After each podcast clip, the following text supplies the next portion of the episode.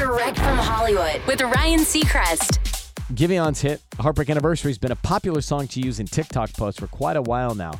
But he actually doesn't equate the song's success to anything trendy or even relevant to this current era. In fact, he thinks it's quite the opposite. He tells Billboard songs with specific concepts like Heartbreak Anniversary are always going to have a resurgence every once in a while because it's a timeless topic. In 50 years, people are still going to be going through the same thing. I actually want people to press play and not be able to dictate what decade it was made in. Heartbreak Anniversary out now. That's direct from Hollywood.